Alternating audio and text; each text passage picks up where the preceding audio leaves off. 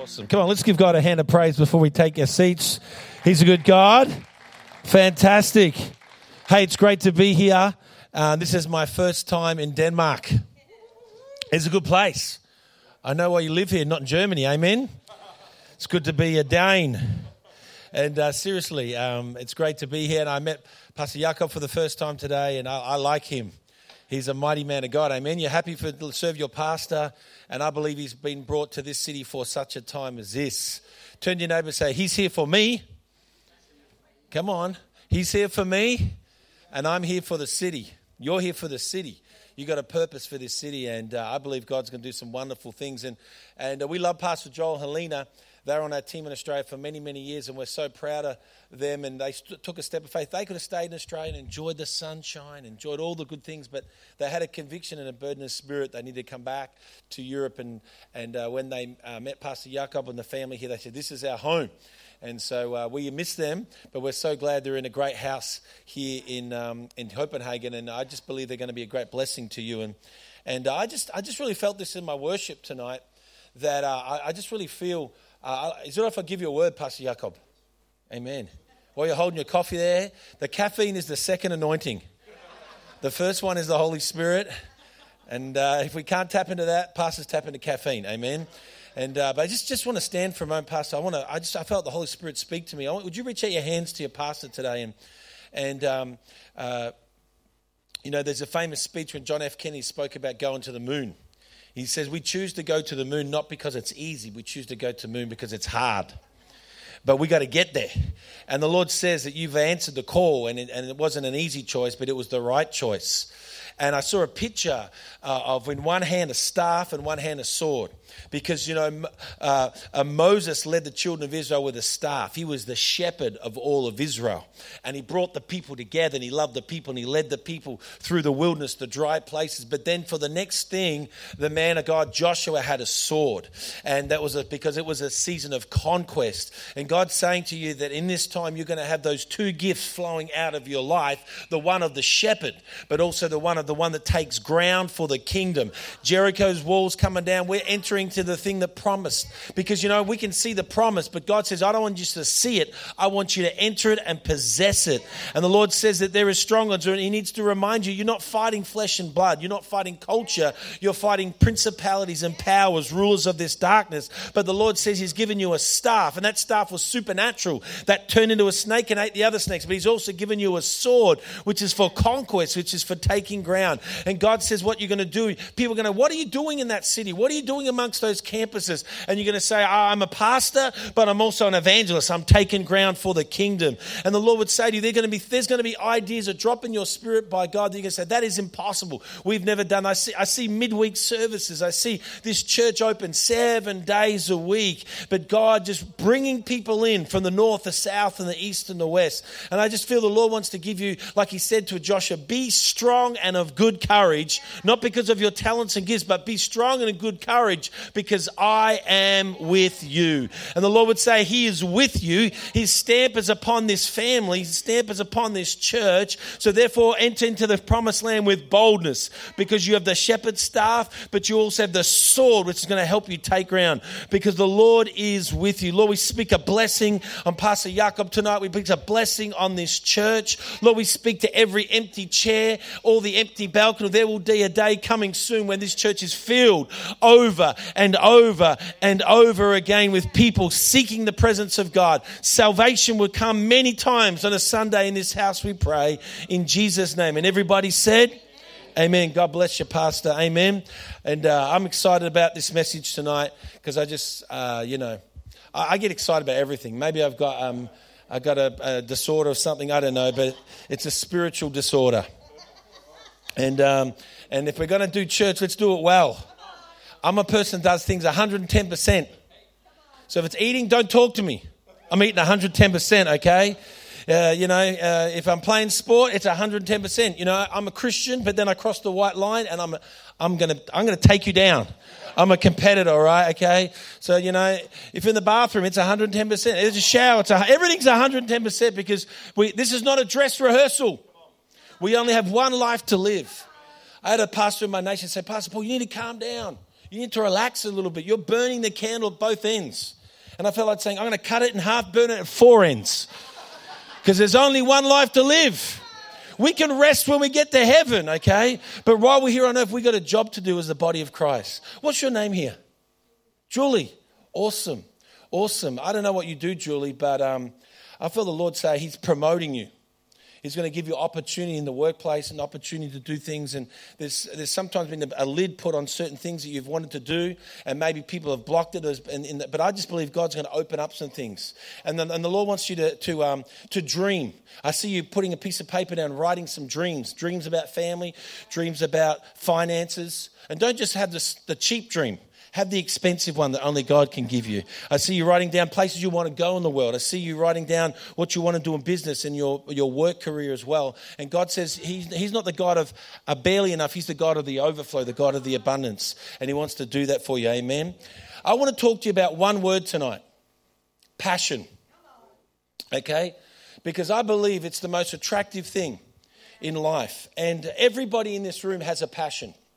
In fact, your passion may be different than my passion. Everyone, but everyone has a passion, and passions drive people to do things. You show me what's in your heart, and I'll show you the passions that manifest in your life. Passion is a very, very powerful force, and every one of us have different passions and desires in our heart. My wife, she has a passion to shop. Sometime on this time while we're in Europe, she'll, she will exercise my credit card and, uh, and she will purchase things, okay? She calls it retail therapy. You know, I, I don't like going to a shopping center. I find it boring. I want to do some activities outside. I like to do things. Some people have a passion for food. Come on, raise your hand if you've got a passion for food. I had some Danish food today. I loved it. Okay, I was going to go back for seconds. And uh, but uh, some people love food. And I, I, we we have uh, many nations in our church, nearly seventy different nationalities in our church. And some of those cultures, everything is about food. It's just they live about food. They talk about food. My brother loves food so much. My brother Michael, he remembers key dates in his life by what he ate that day. His whole memory is dominated by food, you know. I, I, remember one time at Christmas we were talking, remember, Michael, that wedding when you got wedding, and your wife looked so beautiful. He goes, Yeah, and I remember the chicken parmigiana. He remembers the significant dates in his life by what he ate because food is so important to him. Some people have a passion for sleeping. Come on. If I came to your house before 9 a.m. this morning, I wouldn't have to wake you, have to resurrect you from the dead. Some people have an incredible passion for sleeping. For some people, they're always on their mobile phone. They're always on the internet. They're all playing it. They just got a passion for technology, okay? Social media. They, they're always on it. Facebook, Instagram. Uh, some people have a passion for sport. Come on, who any football fans out there? Yeah, I like football fans. I'm, I like uh, my uh, Arsenal is my team. It's a good team in the English Premier. But we have football in Australia called rugby and AFL, and it's just great because we hit people. Physical contact is good. Some people in my church love golf. Oh, that's a demonic game. Chasing a little ball around the place, and uh, or a lot of people in my church we have lots of beaches there, so they love surfing. It's a passion in their life, or or fishing. Some people have a passion for animals. They love animals. Who loves cats here? Who loves running over cats? No, no. They, they taste like chicken. Okay, so and uh, but everyone has different kinds of passion. Some people have a passion to build friendships and socialize. You can walk into a room here and there'll be one person knows every name and what every person does for a living. Some people just love to connect with people and they're, they're social beings. Some people have a passion for politics. I've been driving around, they're seeing all these signs everywhere. Everyone's, some people have a passion for music. It's a passion that drives to just listen to music. They're going to play music. You know, they just love everything about music. But you know, passion is an incredibly powerful force. And I want to tell you tonight, God is looking for a generation that's passionate for Him. The world's filled with so many passions, but no one's going to love the church. No one's going to notice Jesus unless there's a passionate generation. Passion for his presence, passion for worship, passion for praise, a passion for the word of God, a passion for God's house a passion to find His will and purpose for our lives. Matthew 22 36 says this Teacher, what is the greatest commandment in the law? And Jesus said to him, This is the greatest commandment. You shall love the Lord your God with some, no, with all of your heart, all of your mind, all of your soul, and all of your strength. This is the first and the greatest commandment. And I want to tell you, Christianity is not a spectator sport. Christianity is a participation sport. You get what you put into it, you get out of it. It's a two way relationship. And God's looking for a generation that will be passionate about Him.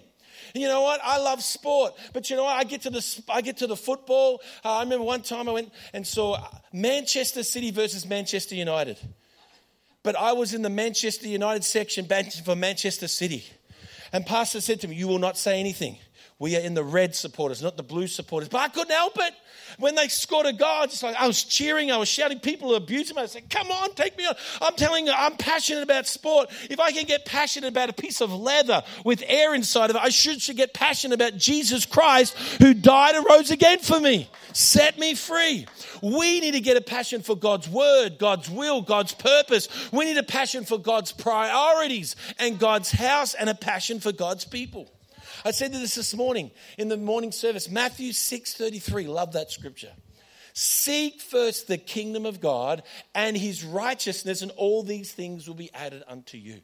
You see, we find it easy to chase after the add ons. Lord, I want a spouse. Lord, I want a family. Lord, I want a job. Lord, I want a holiday. Whatever it may be. We, sometimes we seek the add ons. God, I need this in my life. God, that, that's easy for God. God can do miracles. If God spoke and created the universe, He can provide you a job. What's hard for God to find is a generation that will seek Him first. And I find the more I seek Him first, the more He adds things to my life. We got the thing around the wrong way. God says, Come on, I'm looking for a generation that will seek first the kingdom of God. I want to encourage you today. Love the Lord your God with all of your heart, all of your soul, and all of your strength. I read it from the message version. Jesus said, Love the Lord your God with all your passion and your prayer and your intelligence. For this is the most important, the first on any list. But there is a second alongside of it love others as well as you love yourself. These two commands are pegs. Everything in God's law and prophets hangs on it. You see, passion is an incredible, powerful force. You see, in the book of Luke, chapter 24, there's a story of two disciples on the road to Emmaus. You know the story? And they, they, they were serving Jesus, but Jesus was suddenly crucified and put inside a tomb. And they thought, what, what's going on? He was supposed to overthrow the Roman Empire. He was going to bring his kingdom. So these disciples left Jerusalem where Jesus was after he was crucified, and they were going back to Emmaus, their hometown. You see, when you've got no passion and no vision for the future, you always go back to what you used to do. You go back to the old places. You say, well, how did that Christian fall back into their old sin and their old temptations, their old addictions? It's because they lost their passion and vision for the future, and you always turn to what was in your past. And so they're discouraged. The Bible says they were, they were depressed, they were discontented, they were, they were like disillusioned. What, what about this Jesus? He sowed so much, and look, he ended up being nothing. And then Jesus starts walking alongside the road with him. But they did not recognize him. Why? Because they were so self focused on all their problems and their challenge. And they said to Jesus, Haven't you, have you heard what's been happening in Jerusalem? Jesus said, What's been happening in Jerusalem? I love it when Jesus likes to mess with us. Oh, what, what's happening? Have, where have you been? Have you not heard? Jesus, he came, we thought he was the Messiah, and he was crucified, and now everything's terrible. And then it says Jesus started explaining them from all the books of the Old Testament how Jesus would, the Messiah would come. And they still didn't see Jesus because they were so consumed in their own problems, so consumed in their own emotions. And then finally, they sat down and they broke bread. And when they broke bread, their eyes were open and they saw that it was Jesus. And the Bible says then they ran back to Jerusalem. You see, when you get a fresh revelation of Jesus, you get back on track to where you should be. See, they had a fresh revelation of Jesus. They said, Did not our hearts burn within us as we walked along the road with Jesus? You see, I want to encourage you today. God's got a purpose, God's got a plan, but He doesn't want us to live this life, our Christian faith, with a, with a, with a, with a, um, a general apathy. He wants us to live with passion for Him.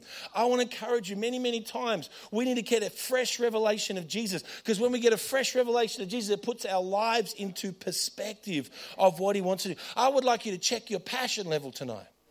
How passionate are you for Jesus? You see, when my wife was pregnant, you know, uh, we would go to the doctor for checkups, and at different stages, they're looking for different signs. They're looking for different life things. Uh, when we get to the obstetrician, they, they had a fortnightly appointment. Then we had a weekly appointment because they're checking for the vital signs. Is the baby's heart beating? Is the baby the right size until that baby finally is born? And there are certain indicators that we can look at in our lives to say, where is our passion level for Jesus? Let me give you a couple of passion indicators indicators of your heart for Jesus.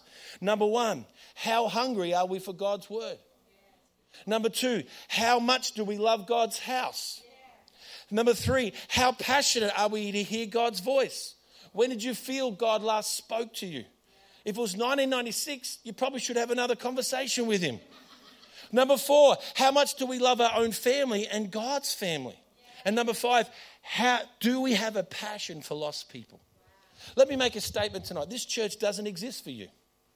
This church exists for the people who have yet to walk on the four, four walls of this church.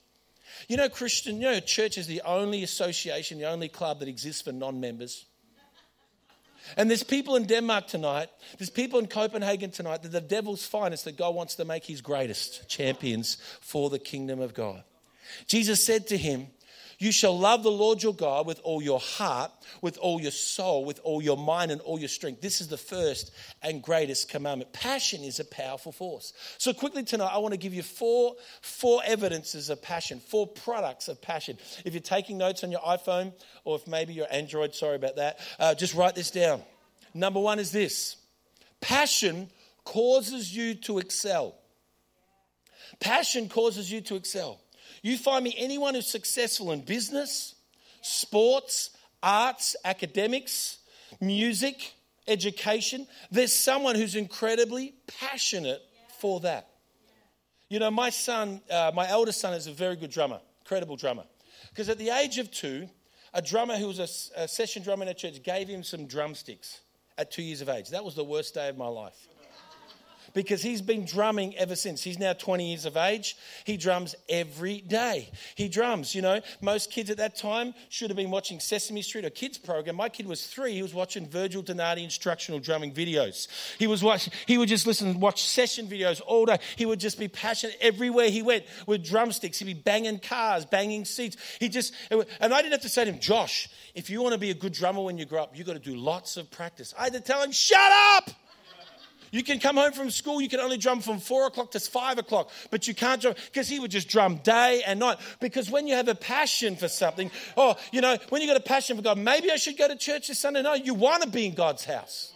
Because when you have a passion for something, you begin to excel at it. I remember years ago, uh, I had a, a, a my, one of my worship teams, we had many session musicians, and I went with two of them to Hillsong Conference in Sydney.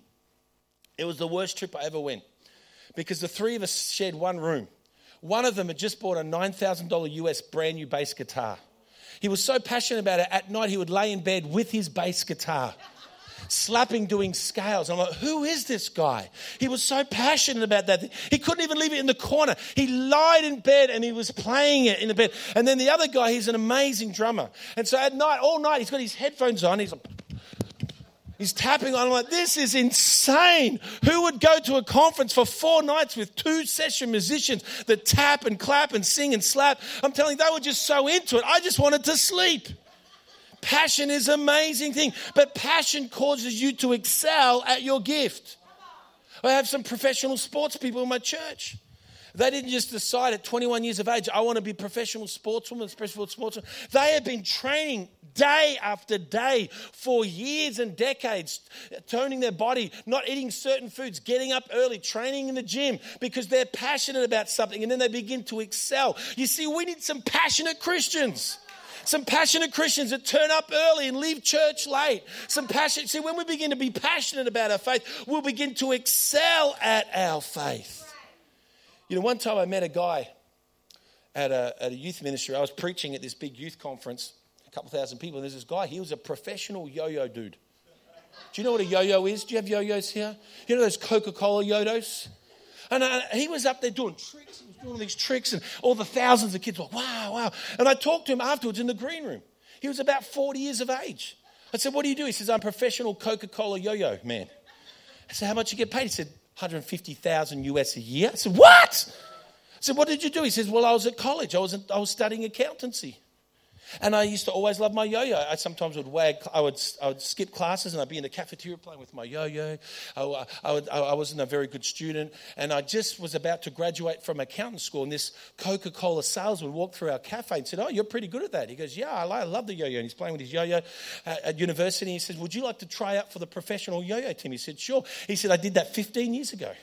He's just playing the yo-yo. This is ridiculous. You can play with a piece of plastic and string and get paid 150,000 US dollars a year just because he's passionate about it. You see, when you get passionate about the most insignificant things, but God says this love me with all your heart, all your soul, all your mind, and your strength. We need some people to get passionate about his word, passionate about his house, passionate about his presence, passionate about his will.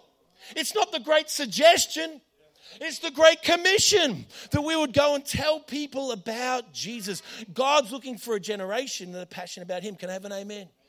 Second product of passion is this if you're writing notes, if you're taking on your iPhone, your iPad, or if you have a second grade uh, uh, Android device. Okay, yeah. I'm only stirring. Number two is this passion enables you to overcome any obstacles in your path. Let me say that again. Passion enables you to overcome any obstacles in your path. If you have a dream for your life, if you have a vision for your life, there will be obstacles in the way of that vision. Maybe you have a vision to get married or a dream to have a family. Maybe you have a passion to start a business or to develop something, uh, a call of God upon you. There will be obstacles in the way of all your great dreams and all your great visions. You know, many years ago, when I was a single person, I was, uh, I was in a church of about 4,000 people and I was a single pastor. And every mother had a prophetic word that I was going to marry their daughter, okay? But I wasn't really, it wasn't happening. I was just, I was just serving God. I was serving the kingdom and passionate about God's kingdom and mainly sport.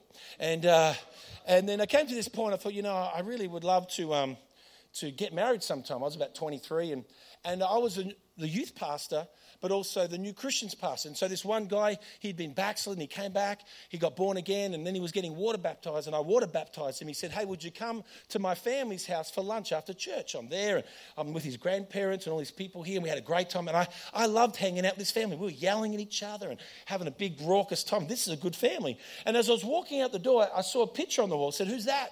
He goes, That's my sister. I said, How come she wasn't here today? Oh, she's just come back from Bible college and, and she has uh, been playing piano keyboards in another church for the weekend to help them out. They're short. So, oh, okay. The next day, Jo walked into my office. She'd come back from Bible college. She wanted to volunteer to work for uh, Youth Alive, which is a big national youth organization. I said, Hello, Jo. And she said, Who are you? She thought I was some kind of weirdo that knew her name because I saw her on the wall. And, uh, and then I realized, you know, I, I said to my pastor, I said, You know that new girl that's joined our church? You know my small group on the eastern suburbs? Re- it's growing very greatly, Pastor. I need an assistant. Could you help me and make Jo my assistant? He goes, That's a good idea. You need a new girl leader on your group. Said, no, Thank you. Now, at the time, she was, she was dating another guy. But who knows that when you've got a passion in a life, you can overcome any obstacle that may be in your path. Can I have an amen out there? So she started helping me out. And, and so I said to her, oh, I looked, Joanne, I said, you know, we have small group on Wednesday night. We had about 25 teenagers in our small group. I said, why don't we meet on Tuesday night at this cafe to prepare the word for this small group. And she said, That's a great idea. She thought I was so spiritual, and I am. And so we met, had a coffee there, and then we'd have the small group. And after we dropped all the kids, I said, You know, why don't we meet tomorrow night and debrief on the small group meeting? And she said, That's a good idea. That was step number one.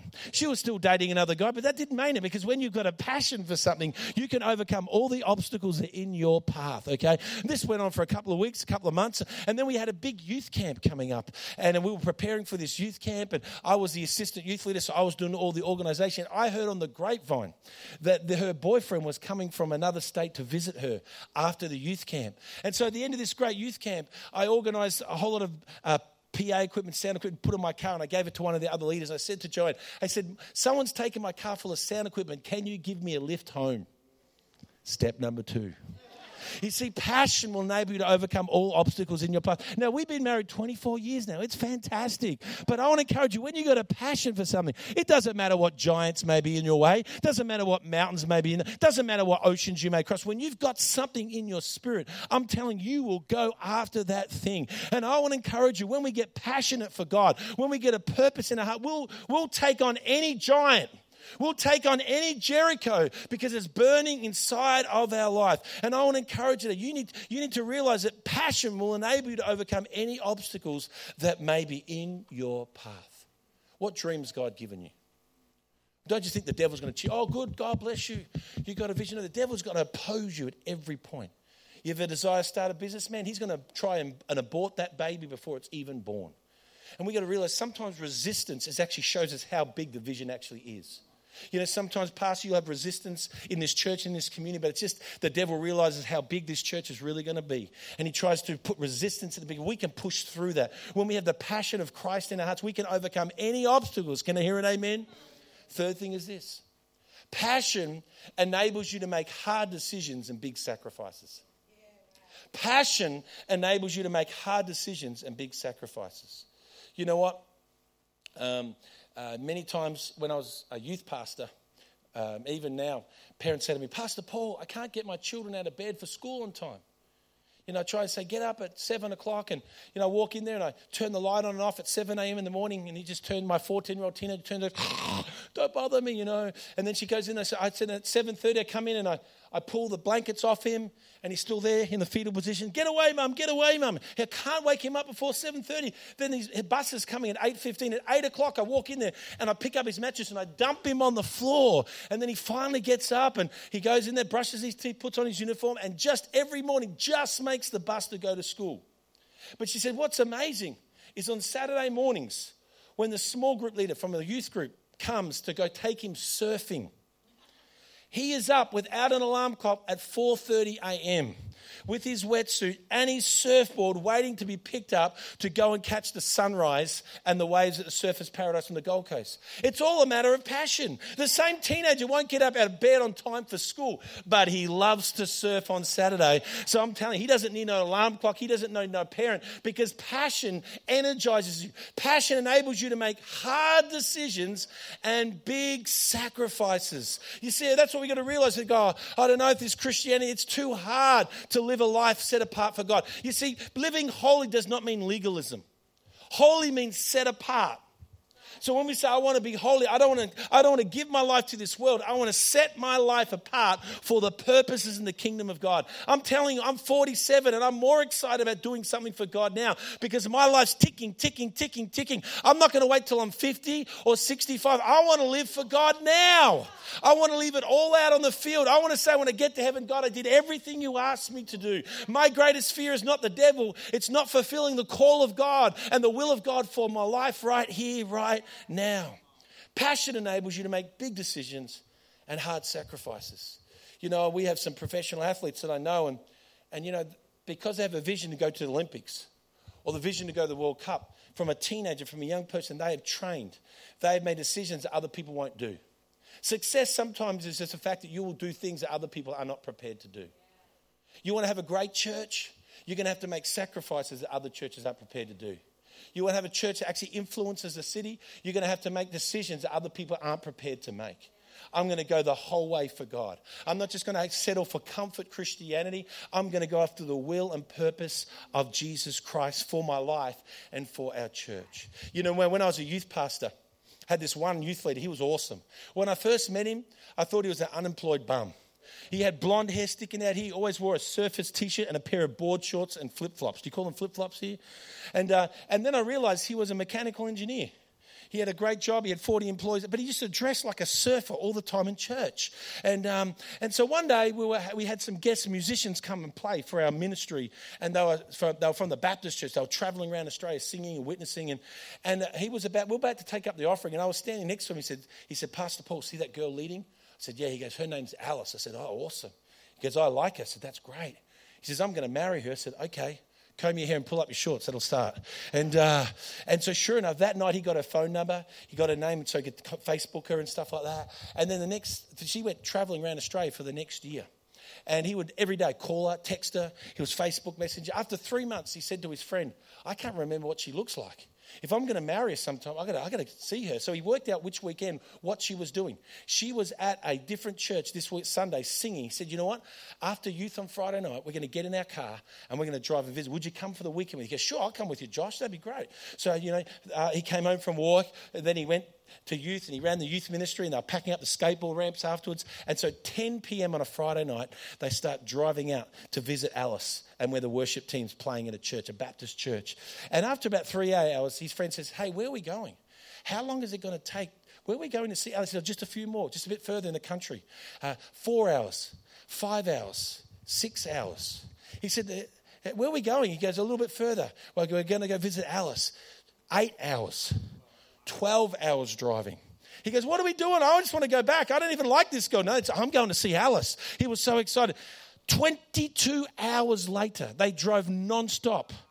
2,200 kilometers. That's not far in Australia. And, uh, and they rock up to this little country town just in time for Sunday morning church.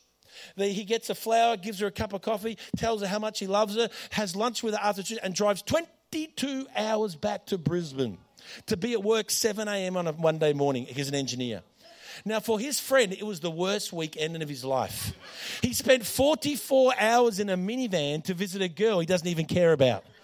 But to Josh, it was the best weekend of his life. 44 hours driving just to see the girl that one day he would marry, and 12 months later, I married that couple. Because when you have a passion for something, it doesn't matter what obstacles are there. When you've got a passion for something, you're prepared to make the hard decisions and the big sacrifice. I want to encourage you. God's got a plan for you. God's got a purpose for your life. And you know what? We need to be, if we're full of the passion of Christ, we will make the hard decisions and the big sacrifices to get there. And lastly, number four, the last thing about passion is this passion drives you to extraordinary acts of courage. Passionate people do things other people will not do. Passionate people overcome things in their life. When I was a youth pastor, we had a very large youth ministries, youth and young adults, teenagers and youth, and it was about you know 900 on a Friday night. And we started a ministry to teenagers that had been kicked out of home and hadn't finished school. So we bought a big house and we had seven or eight bedrooms and we had this ministry. And, and one of our leaders was really passionate about it. He worked during the day a job, but at night he would run this ministry in this house for young teenage boys. And they would get discipled, they'd get saved, and then we'd reconnect them back to their families. They'd go back to school. And it was like a, a really great ministry, but it was a very costly ministry. And I said to this leader, I said, John, we really need a miracle. Unless we can raise 30,000 Australian dollars, I don't know how many kronas that is you know, how many euros that is. It's a lot of money, okay? And I said, we, if we don't get this in the next three months, we're going to have to close this ministry down. But he was so passionate about those young people. He had a mission to restore these young teenagers. They wouldn't get involved in crime, they wouldn't get dropped out of school. They'd get back with their families and back into education to make a success of their life. And so he went and prayed and fasted for three days. And he said, I'm going to, God, I want an idea of how I can make $30,000 or you're going to give me $30,000. He just was passionate about this ministry to young teenage boys. And he came back to me and he said, Hey, Pastor Paul, I've got an idea of how to make $30,000 in a day. I said, Tell me, John, because I'd like to do it myself. And uh, he said, I'm going to run 110 kilometres in one day from Brisbane to the Gold Coast. It's like a place where people surf in Australia. It's a famous beach.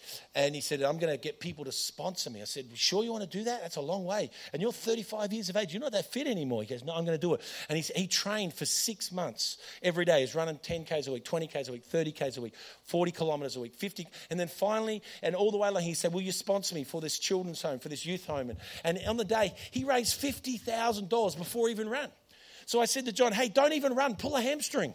You've got the money in the bank, man. You don't have to worry about it. There's no Pastor Paul. I'm running for the young men. I'm running for these teenage boys. I love them. I want to see them go on for God. And so, sure enough, we got up at 5 a.m. in the morning in Brisbane, opposite the big casino. Everyone's rocking out, a bit drunk. Yay! And we're there with our guitars, praising the Lord. And, uh, okay, John, let's go. So John started running.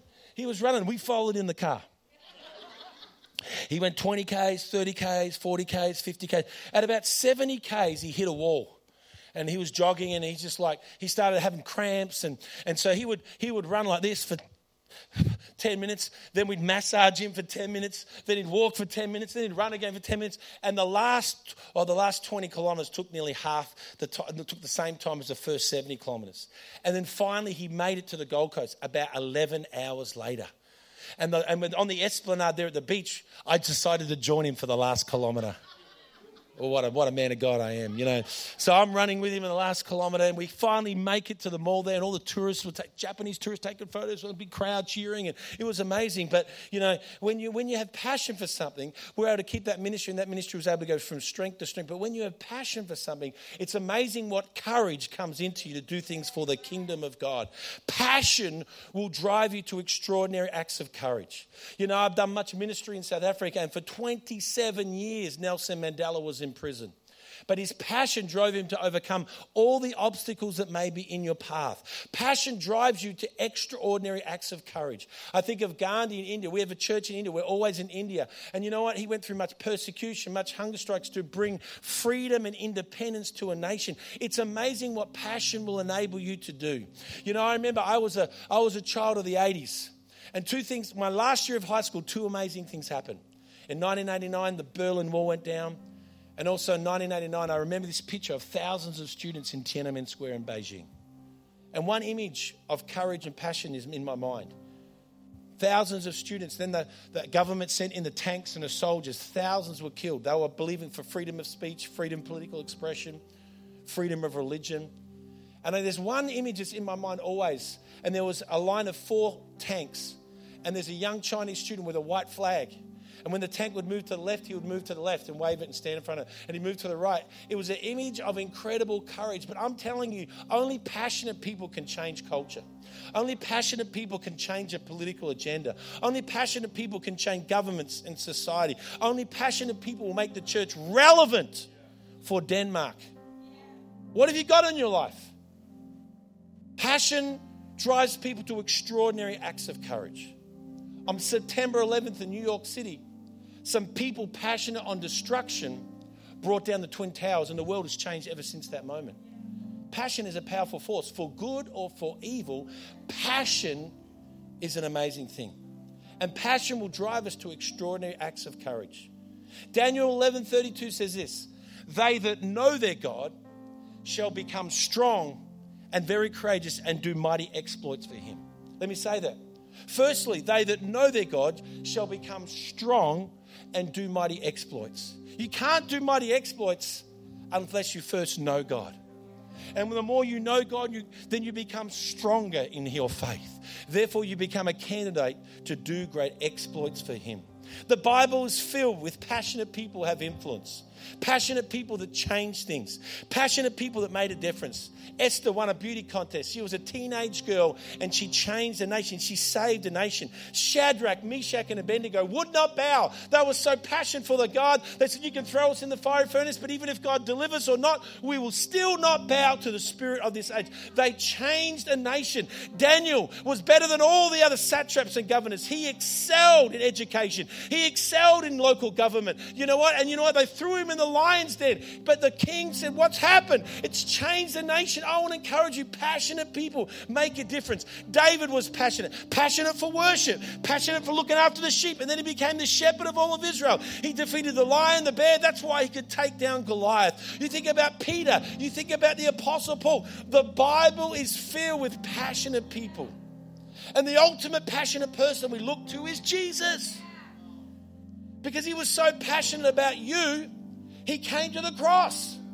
He left the, the blessing, the honor, the glory of heaven to live on earth as a man. The Son of God became the Son of Man. You know the story. You see him in the Garden of Gethsemane. And the Bible says he was on such stress that he was sweating drops of blood. And he's there in the garden saying, God, I don't want to go to the cross. Take this cup from me. But not my will be done, but your will be done. He was, he was under the burden. He was under so much stress because he knew the punishment. He knew the torture. He knew the place for the first time in his life that the Lord, that his father would take his presence from him as he took upon all the sin and shame of the world. But he said, Not my will be done, but your will be done. And the Bible said he sent his face like a flint to go to Calvary, like a rock to go to Calvary. And you know what the story comes? Then, the, then Judas comes with the chief priests and the soldiers, and he gives him that kiss of betrayal. But you know what? Jesus doesn't fight back. Peter, Peter fights back, cuts off the man's ear, but you don't know because he says, You know, I'm passionate about 2019. I'm passionate about 5.5 million people in Denmark that need to know Christ. I'm passionate about the vision I have for your life. He wasn't just dying for the people right there, he was dying for 7.7 billion people on planet Earth in the year 2019. So he said, I'm going to the cross for that. Not my will, your will be done. He was passionate about you and your soul and your purpose and your destiny. You know the story then. He gets arrested. In the middle of the night, they bring him before the court. It's a setup. They bring false accusations against him, but Jesus not once defends himself because he's made a decision in his heart with a passion for the Father's will to be fulfilled that he was going to go and die upon the cross because he knew that was the Father's will for mankind to be saved. He knew he didn't answer back, he didn't correct the judge and the false accusations because he wanted to fulfill the Father's will for his life. Then you know the story comes before Pontius Pilate. And they start saying, you know, would you crucify him? He said, I find nothing wrong with this man.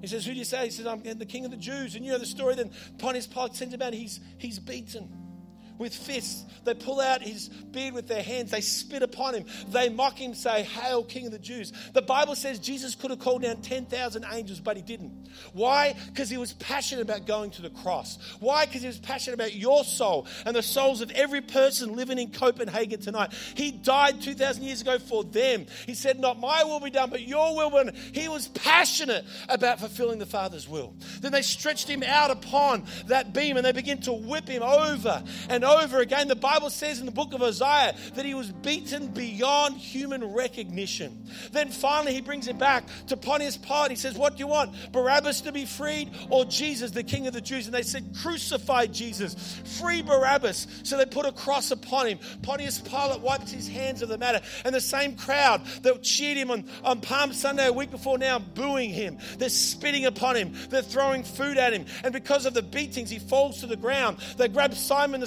Cyrene to carry the cross, they start walking to a place called Golgotha, the place of the skull, the place of Calvary. And when they get to the Calvary, they lay down the cross, and Jesus doesn't have to be forced down. He willingly lays down upon the cross. Why? Because he was fulfilling the Father's will for his life. Why? Because he was passionate about your life, your salvation, and my salvation too, in 2019. The Bible says they stretched out his hands, they put the nails through his hands on either side, they crossed over his feet, put the nails through his feet, then they lifted him up on that cross. You see, crucifixion is the ugliest death, the most cruelest death that man has devised to kill another human being. You die slowly by asphyxiation. Just to get a breath, you got to lift himself up on the cross. But even there, he's filled with passion for humanity and passion for the Father's will. On one side, one thief curses him. On the other side, he said, Would you remember when you come into your kingdom? He said, Today, you'll be with me in paradise. He looks down the Roman soldiers gambling for his clothes and he says, Father, please forgive them that they do not do what they're doing. And then finally, he gives up his spirit. You see, I'm telling you, when I sometimes think, wow, is it really worth it? I don't get too excited about Jesus and serving him on this earth. When I think of what Jesus has done for me, man, I need to give my life totally to him. I want to I want to love the Lord, not with my words, not with just some songs I sing on a screen. I want to love the Lord, thou God, with all my heart, all my soul, all my mind, and all my strength. And as I love him, then I'll be able to love my neighbor. Jesus said, Not my will be done, but your will be done on earth as it is in heaven. I want to tell you, as a church, as Christians, we can be passionate about so many things, and most of them are good. We live in a great life in the Western world. We've got so many passionate things we can passionate about. I love to mountain bike ride. I love sport. All these are great passions, but the number one passion, I need to make God's passion my passion. I need to be passionate about discovering His will for my life and His will for this church. This church is not meant to be hidden in the suburbs, it's meant to be salt and light on a hill. Amen. And I believe God's going to do something supernatural over these coming seasons. And you're going to say, I, I don't recognize this church. I don't recognize, God, what you're doing because it's, it's an energy. It's a passion that comes from fulfilling the Father's will for your life. I want to tell you, you know what? And the, the pulpit's not meant to comfort you. It's meant to confront you, to do the purpose of God for your life. I say to my church all the time don't come here for me to pat and stroke you. I'm going to come and challenge you with a word of faith from the scriptures because there is more for us to do in the kingdom of God. Amen. This city needs you, this city needs this church. I want to encourage today, each one of us. Every now and again, I feel my passion levels going down. I say, Lord, I want to love you with all my heart, all my soul, all my strength. And when I look to Jesus, what he did for me, man, I've got to be passionate to live for him. Amen. Can everyone bow their heads and close their eyes in this place? Maybe today you don't know Jesus Christ as your Lord and Savior. Maybe you once did, but you're a prodigal son or a prodigal daughter and you're a million miles away from God. Well, I'm telling you, you know how much God loves you? He sent me from Australia to pray this prayer with you tonight. That you could have a relationship with Jesus or that you could recommit your heart to Him. Come on, prodigal son. Come on, prodigal daughter. I'm telling you, the world's got nothing to offer you, but God loves you and He has a purpose for your life. You say, Paul, I'm not good enough to be a Christian. Nobody is. Just come as you are. Just come as you are. How do I become a Christian? You just pray a prayer. What's a prayer?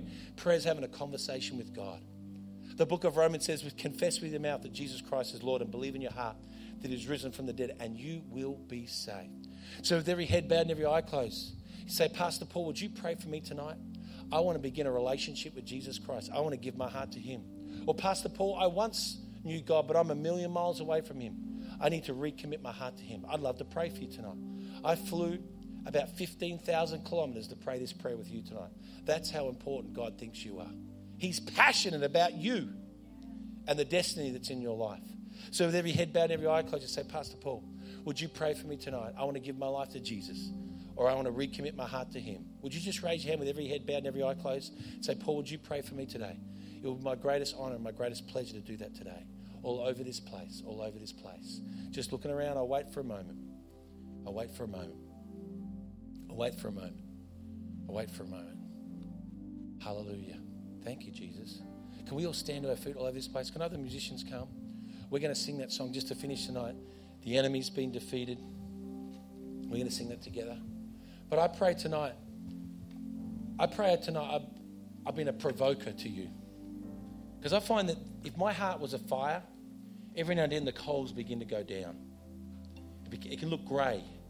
And then what you need is the Holy Spirit to breathe upon your heart. What then you also need is begin to fuel that fire. Sometimes if you had a fire at home, you got to poke it with a stick to get those coals going. But I'm telling you, it doesn't matter how low that fire is, with a little fuel and a little breath, it can come to light. Can we all lift our hands and surrender to Jesus for a moment? I'd like to pray a blessing upon you because you are the passion of God's heart. And you know what? When we've experienced His love, we need to be reminded that also we can be passionate for Him, for He loves us. Lord, I pray, let your heart be our heart. I pray that there be a passion for lost people in this city. The Lord, that will take us out of our comfort zone. Lord, I pray for a passion for the Spirit of God, a passion for your presence and worship, a passion for a shout of praise in the church, a passion for the word, a passion to discover and seek first the will of God for our lives above the comfort and the blessings that we may have. A passion, oh God, to change culture and change community. For Lord, all through history, you've used Christians in the church to bring change for the better in society. So, Lord, today put a fresh fire in our spirit, fresh passion in our heart. We ask this in the name of Jesus. We thank you, Lord. I believe it. I believe it. I believe you're bringing a fresh wind and a fresh fire to all our hearts, to this church, in the mighty name of Jesus. The mighty name of Jesus. Come on, let's give him a shout of praise. Can you give him a clap of praise tonight? Come on, let's sing that song together. Let's sing. You just didn't call us to live an average life. Because when ordinary people, any ordinary people out there, I'm an ordinary person. When ordinary people get connected to a supernatural God, they can do extraordinary things. I believe tonight God wants to break some things off your mindset. There's dreams He wants to set a light in your heart for Him.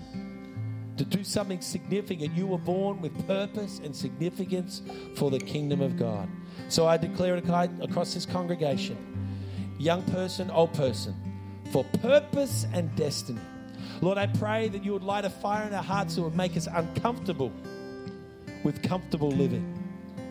And Lord God, that your, there would be a heart transplant from the heart of Christ to our heart. That we would feel your heart for this city, your burden for this nation. Lord God, that will drive us to action for the glory of your name. Lord, I pray, pour out your spirit. Pour out your love upon each one in this place. One more time, would you just lift your hands to Him? Hallelujah. Hallelujah. We worship you, Jesus. We're passionate about your presence.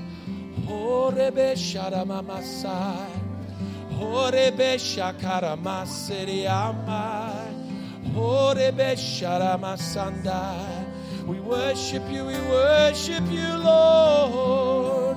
There's a cry in our heart for more. Now we see empty seats. But God's got a purpose for every one of those seats. Every one of these seats. God wants this church to be crammed out. We have to knock those, those kids' areas out. We need to build a new foyer on the front. We knock walls down, pillars down, because that's where God's house needs to grow. There's nothing special about a building, but it's the people in it and the passion that drives it. And I'd like us to do one last thing before I hand back. I just keep going here, so it's all right, Pastor. I can come back another year. And uh, but I, I want us to pray that there'd be a spiritual awakening in our city. You know, in my city, we have two and a half million in my city. If every church was filled on Sunday, Baptist, Catholic, Pentecostal, even the Mormons, there'd only be room for 5% of our city in church. So we need bigger churches and we need more churches. And we need a spiritual awakening. But you know what? That's not going to happen. People aren't going to walk into church. It's when Christians make it happen. Because the Bible says in Second Chronicles 7:14, if my people, it's not the world's responsibility. They know they're wrong. We don't need to tell them. We don't need to judge the world. We need to love the world. Because if my people will humble themselves and pray, then I will hear from heaven. Then I will heal the land. The responsibility is for us, the church. And I'm, I'm, I'm, I'm a visitor to your city. I'm a visitor to your nation. But as I drive around this place, I feel, I feel wow, I feel like there's, there is opportunity everywhere for Christians, opportunity everywhere for the church. Right now, we have so much change in the world politically and technology. It is the time for the church to rise up. Amen. So I'd like to pray a prayer. Would you join me? I want to humbly pray for my nation, but also pray for you. Lord, I thank you for Denmark.